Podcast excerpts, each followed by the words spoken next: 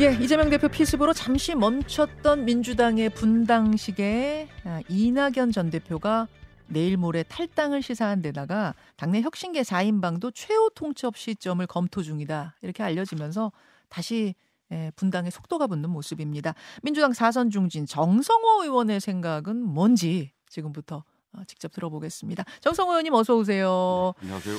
아, 지난달에 여기 출연하셨을 때 그러셨어요. 음, 이재명 대표가 이낙연 전 대표를 좀 찾아가서 적극적으로 잡아야지 않겠느냐 그런 노력이 필요하다 네네. 네. 말씀하셨고 실제로 연말에 두 사람 만났습니다. 근데 그게 어떻게 결별의 회동이 됐어요. 내일 모레 결국은 탈당을 한다고 합니다. 아, 같이 정치 이낙연 전 대표하고 오래 해오신 아, 분으로서 그렇습니다. 예. 신경이 어떠세요?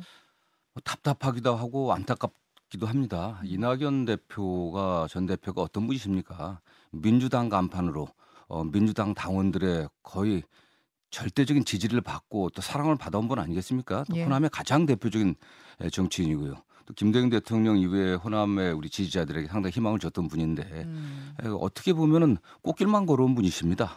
호남에서 어, 뭐 오선 저 오선 중에 사선을 호남에서 하셨고 전남 지사 하셨고 또 호남 몫으로 국무총리까지 지내고 당 대표 하신 분 아니겠습니까? 음. 이런 분들이 에, 그동안 자기와 함께했던 자기를 사랑하고 지지했던 당원과 지지자들을 갖다 기득권으로 몰- 기득권으로 몰아붙이고 음. 아 그리고 떠난다는 건 저는 무슨 명분과 또 어떤 가치를 추구하려고 하는 건지 알 수가 없습니다 전혀. 어제 이낙연 전 네. 대표가 언론에서 한 발언들을 좀 보면 지금 민주당의 전과자가 44%다. 언제 민주당이 이랬던 적이 있느냐? 도덕적으로 문제가 심각하다는 취지의 말씀을 아니 그럼 정말 저는 그거 되고 너무 약간 화가 났습니다. 그게 경실련에서 에, 그 입건된 경험이 있는 모든 의원들을 통계를 낸 것으로 알고 있는데요. 예. 노동운동과 민주화운동 하신 분들을 제외하는 제외하면 한 제가 알기로 16% 정도 되는 걸로 알고 있습니다. 음. 오히려 그 노동운동 민주화운동이 아닌 일반 범죄로 입건된 경험이 있는 분들은 국민의힘이 더 많아요. 음. 거의 19% 정도 되는 걸로 알고 있습니다. 본인이 어떻게 보면 민주화 운동, 노동 운동의 에, 그런 많은 희생의 대가로 여기까지 온분 아니겠습니까? 어. 그 혜택을 받았던 가장 그 대표 정부는 아니겠습니까? 꽃길만 걸어오신 분이에요. 아, 비교해서 이준석 당대표 같은 분이야. 예, 예. 전 대표 같은 분이야. 대통령한테 탄압받고 쫓겨난 거 아니겠습니까? 음. 사실상 아무 혐의가 없는 것으로 드러난 그런 사건 갖고 징계를 당하고 어, 당대표 직무를 정지당하고 이런 것도 아니에요. 뭐 당원권 정지당하고. 그럼 저는 뭐 그거 비교해 봤을 때 이낙연 대표가 민주당을 탈당한 이유가 이재명 대표가 싫다는 거 반명에 뭐가 있는지 좀 묻고 싶습니다. 아 이재명 대표가 싫다는 것 외에 어떤 명분이 예, 있느냐? 그렇습니다. 지금. 뭐 이- 민주당이 너무 전체주의처럼 흘러가고 있고 과거에 민주당이 지켰던 그 품격, 다양성에 대한 존중 이런 게 사라졌다는 거 아니에요? 아니 민주당 국회의원 165명 중에서 지금 뭐 몇 분 제외하고 대부분의 의원들이 그렇지 않지 않습니까? 그럼 본인들 말만 옳고 옳고 어. 본인의 평가만이 그 정당한 평가라고 주장하는 것입니까? 그게야말로 독재적인 생각이죠. 이낙연 전 대표를 잡는 건 이제 거의 불가능해 보여요. 네, 그런 것 같습니다. 그렇죠, 네, 네. 그렇죠. 문제는 얼마나 더 그 이탈 행렬에 합류하느냐 이 부분일 텐데 아, 이낙연 전 대표와 함께 행동하기로 한 신당에 참여하기로 한 이석현 전 국회 부의장이 이런 말씀하셨더라고요. 현역 의원 중에 한 일곱 여덟 명더 합류할 것 같다. 어떻게 생각하세요? 뭐 그분의 희망사항이겠죠. 희망사항이고 어. 아직은 모르겠습니다.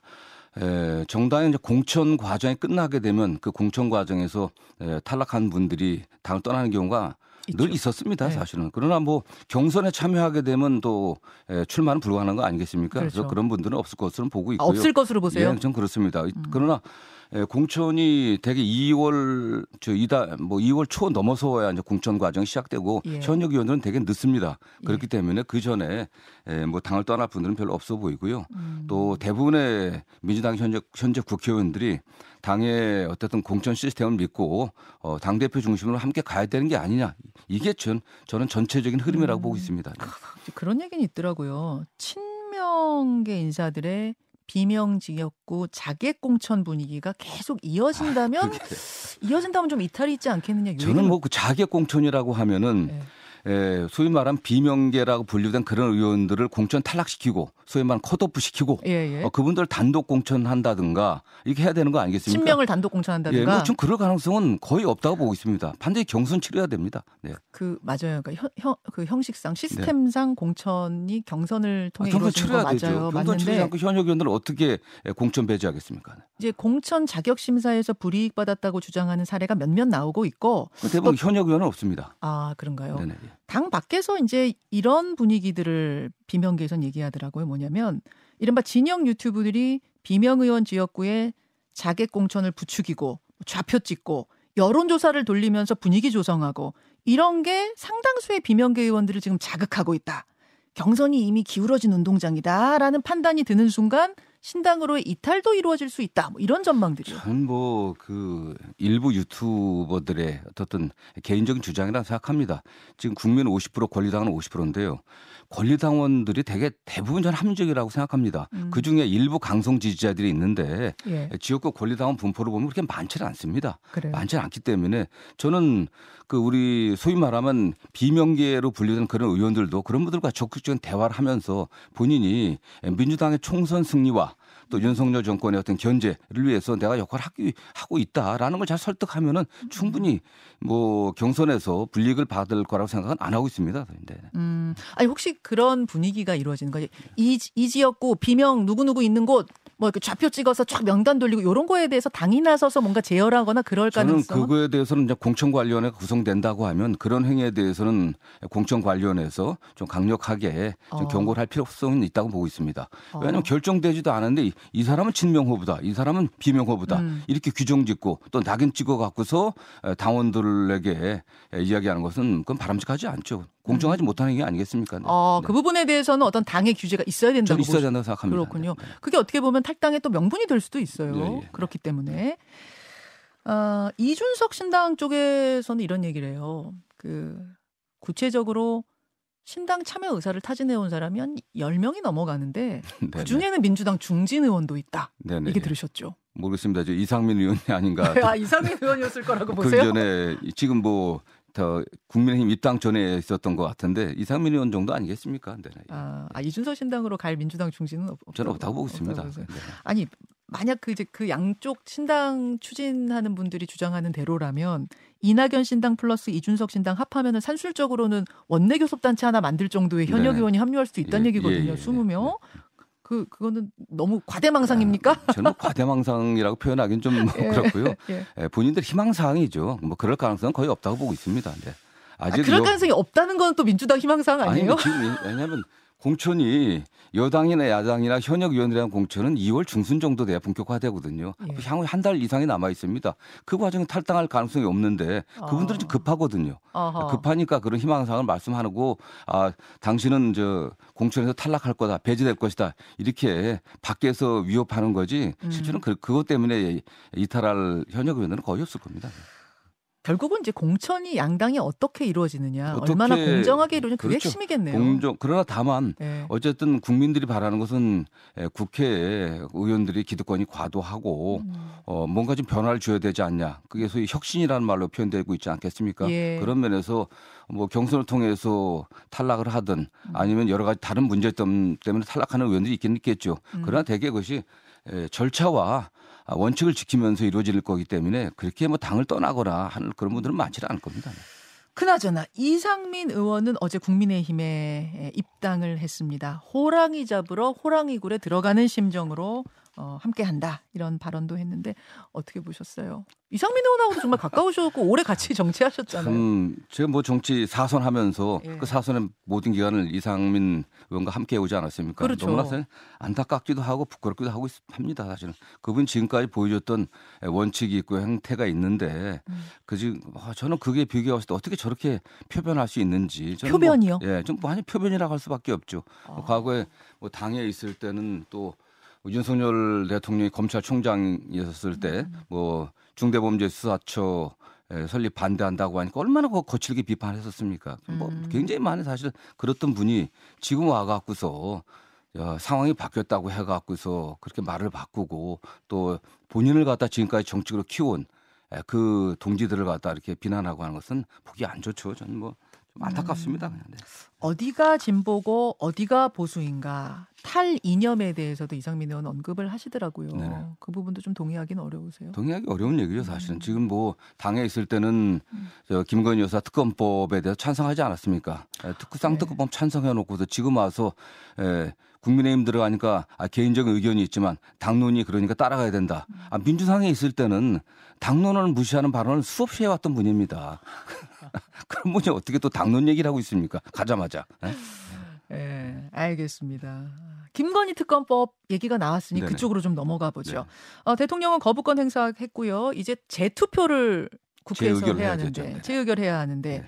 이거 오늘 본회의에선 안 하는 거죠 재의결? 일단 본회의의 안건을 상정하려고 하면 예. 의장이 직권으로 상정할 수 있지만 기본적으로 여야가 합의해야 됩니다. 예. 합의되지 않았기 때문에 상정할 가능성은 없다고 보고 있습니다. 예, 네. 김진표 의장이 상정 직권 상정하실 것 같지도 않고 네네. 결국은 설 이후로 넘어간다고 민주당은 보고 계세요. 네네.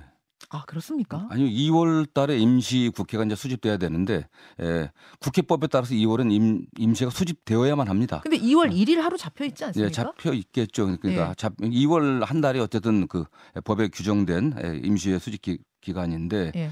어쨌든 그 첫 회의라든가 본회의 일정이라는 게 또 여야 합의를 해야 되거든요. 음. 합의를 해야 되기 때문에 음흠. 저는 뭐 구정전에 합의될 가능성은 없지 않겠습니까? 뭐 구정전 같은 경우는 여야 의원들 모두가 아, 총선 대비하고 지역 활동에 집중할 때이기 때문에 예. 예, 저는 그건 불가능하다고 보고 구정 이후 아니 그설 이후에 예. 나 가능하다고 보고 있습니다. 네. 오늘이 1월 9일인데 설이 2월 9일이죠. 네네. 2월 8일입니까? 네. 9일입니까? 그럼 진짜 한 달 뒤가 돼야 얘기. 예, 예. 설을 넘겨야 된다 그 말씀. 예, 그렇습니다. 네. 이렇게 되면 국민의힘에서 이제 또 강하게 반발할 것 같습니다. 이거 일부러 질질 끄는 거 아니냐? 설밥상에 이 이슈 올리려고 하는 거 아니냐? 보통 대통령이 거부권 행사하면 행사하면 그 다음에 바로 재의결했었다. 어떻게 생각하세요? 저는 뭐 그것도 이상한 것 같습니다. 지금 대통령의 예, 거부권 행사, 재의결 요구가 정당하지 못하고 있거든요. 이거는 뭐 헌법적으로 보거나 정치적으로 보거나 윤리적으로 볼 때도 적 법하지 않은 또는 정당하지 않은 거부권 행사이기 때문에 그 말씀은 네. 가족에 대한 이야기이기 네, 그렇습니다. 그리고 이게 말씀. 대통령의 거부권 행사가 무제한일 수가 없는 거거든요. 음. 대통령의 거부권이 무제한으로 보장된다고 하면 상권 분립의 의미가 없는 거 아닙니까? 음. 대통령이 입법권을 다 갖고 있는 거나 마찬가지죠. 국회에서 법 의결되면 대통령이 마음에 안 들면 다 거부권 행사할 수 있는 거 아니겠습니까? 그러나 그건 아니거든요. 내재적 한계가 있는 겁니다. 그걸 벗어났다고 보는 거기 때문에 어. 그 점에 관련해서 이 거부권 행사 과연 정당한 건지 네. 필요한 건지 이거에 대한 논의가 필요한 거고 국민에게 민주당 입장에서도 충분히 그 부분에 관련해서 국민들을 설득할 필요가 있는 겁니다. 예. 음, 그 기간이 필요하고 권한쟁의 심판을 받을 수밖에 없는 사안이다라고 예, 민주당은 그렇죠. 보고 그- 계시는 이 거예요. 거부권 행사의 범위를 갖다 넘어간 거기 때문에 어. 헌법재판소에 한번 예, 저는 뭐 제소해 갖고 뭐 결과가 어떻게 날지는 모르지만 예. 제소해서 판단을 받아볼 필요성이 분명히 있다고 보고 있습니다. 그 보- 보통 그 판단은 얼마나 걸립니까?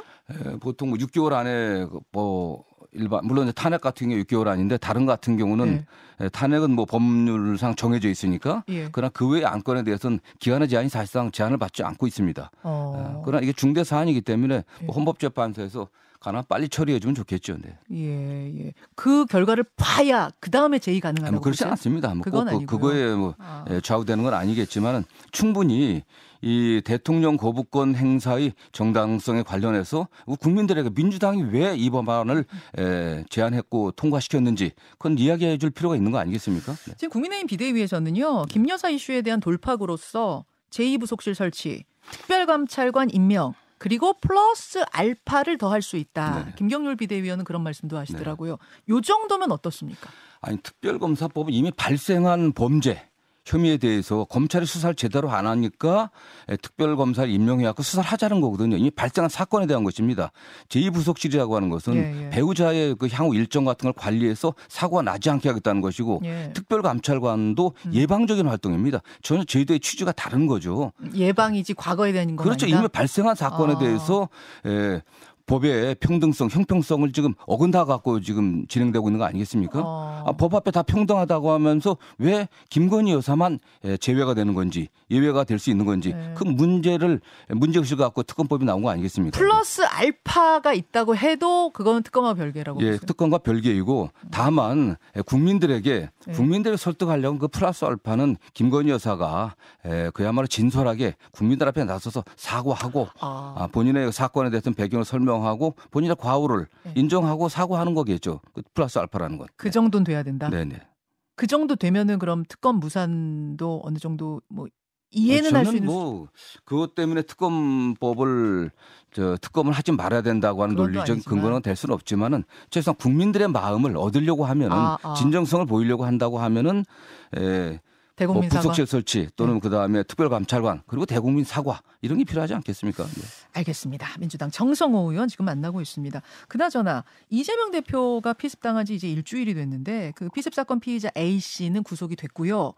A 씨가 써놓고 간 변명문을 우편으로 붙여준 사람 네네. B 씨, B 씨가 어제 긴급 체포가 됐습니다. 아, 그 우편 붙여줬으니까 조력했다 이런 의미인데 혹시 민주당에서는 이 한 사람의 조력자를 넘어서 뭐 집단 공범이나 배우까지도 생각하세요? 그 지금 이 피의자가 뭐그 월세도 못 낼 정도로 굉장히 어려운 상황이었던 것 같습니다. 예, 예. 그러나 뭐 일부 구간 같은 경우는 어떤 분은 택시 저 승용차를 얻어서 이동했다는 얘기도 있지만은 지난 몇 달 동안에 어떻게 생계를 유지했는지 음. 그 다음에 다 뭐뭐 택시를 타고 다 대부분 이동했던 것 같은데 그 과정에 비용들은 어떻게 조달했는지 어. 저 이런 것들도 좀 조사가 될 것으로 알고 있고요. 누군가의 조력 없이는 네. 지금까지 그렇게 에, 이재명 대표의 동선을 파악하고 왔다 갔다 할 수 없는 거 아닌가라는 의심을 할 수밖에 없습니다. 전 그게 합리적이라고 보고 있고요. 제보 들어오는 거 있어요 혹시? 뭐 그렇지는 않은 것 같습니다. 그건 뭐. 정확히 제가 알 수가 없습니다. 네. 피습 사건은 어쨌든 지금 말씀하신 네네. 것들 포함해서 수사가 계속 진행이 될 것. 같고 피습 사건 본류의 문제는 아닙니다만 파생된 이슈로 불거진 게 병원 전원과 헬기 이송 문제입니다. 8개 시도의 의사단체에서 연달아 문제 제기를 했고 대한 소아청소년과 의사회와 평택시 의사회에서는 업무방해와 의료법 위반으로 고발을 어제 했더라고요. 어, 그러니까 이게 공정하지 않게 부당하게 앞질은 새치기 사례다 이런 건데 이 부분 어떻게 보고 계세요? 아이 그 굉장히 그 에, 위험한 응급적인 상황에서 이루어진 일들인데 이게 과연 관련법을 위반했다고 주장하는 게 좀 맞는 것인지는 의사분들한테 묻고 싶어요. 민주당이 과거 수술, 수술실에 CCTV 설치한다든가 의사 증오 문제를 주장했기 때문에 민주당 싫다고 하더라도 의사분들이 이렇게 해서는 안 되는 거죠. 이 만약 사실 이게 한동훈 비대위원장이 또는 과거에 한동훈 법무부 장관 이런 예. 사건을 당했다든가 예. 또는 한덕수 국무총리가 이런 사건들 다른 장관들이 이런 사 이런 목에 테러 행위를 당했을 때 헬기를 이송했 다고 해서 지방에서 일어나 예. 지방에서 일어났는데 에, 서- 서울로 이송했다고 해서 이런 문제 제기할 수 있겠습니까? 아마- 음. 이건 너무나 진영 논리와 정치 프레임에 입각한 그냥 정치 공세에 불과하다고 생각합니다. 네. 어, 아마 부산대병원에서 수술까지 다 준비해 놓고 있었는데 왜 무리하게 가셨는가? 아마 이 부분에 대한 문제. 일단 응급 조치는 했던 걸로 알고 있고요. 그래서 응급 조치를 해갖고 생명에 직접적인 위험이 오는 그런 상황은 넘었던 거는 것으로 알고 있습니다. 그러나 수술 또 해봐야 또 그 이후에 여러 가지 경과를 알 수 있는 거니까. 그래서 뭐 가족이라든가 또는 참모 라든가 음. 또 이런 분들이 또 의료진과 협의해 갖고 어, 적법한 절차에 의해서 이송한 겁니다. 사실은. 지역 의료 체계에 대한 무시다 이 부분 부산 말이 민심이 그- 좀 흔들린다 뭐 이런 그게 얘기들. 말이 되는 거겠습니까? 지금 어. 뭐 지방에 있는 많은 분들이 서울에 온다고 해서 서울로 예, 어쨌든 진료를 받기 위해서 온다고 해서 그게 지방 의료체를 무시한 건 아니죠. 다만 이런 과정을 통해 갖고 지역 의료, 지방 의료에 대한 더 어쨌든 신뢰를 높일 수 있는 방안들은 논의될 필요가 있겠죠. 네. 여기까지 오늘 정성호 의원의 입장들 확인했습니다. 정성호 의원님 고맙습니다. 감사합니다. 김현정의 뉴스쇼는 시청자 여러분의 참여를 기다립니다. 구독과 좋아요, 댓글 잊지 않으셨죠? 알림 설정을 해두시면 평일 아침 7시 20분 실시간 라이브도 참여하실 수 있습니다.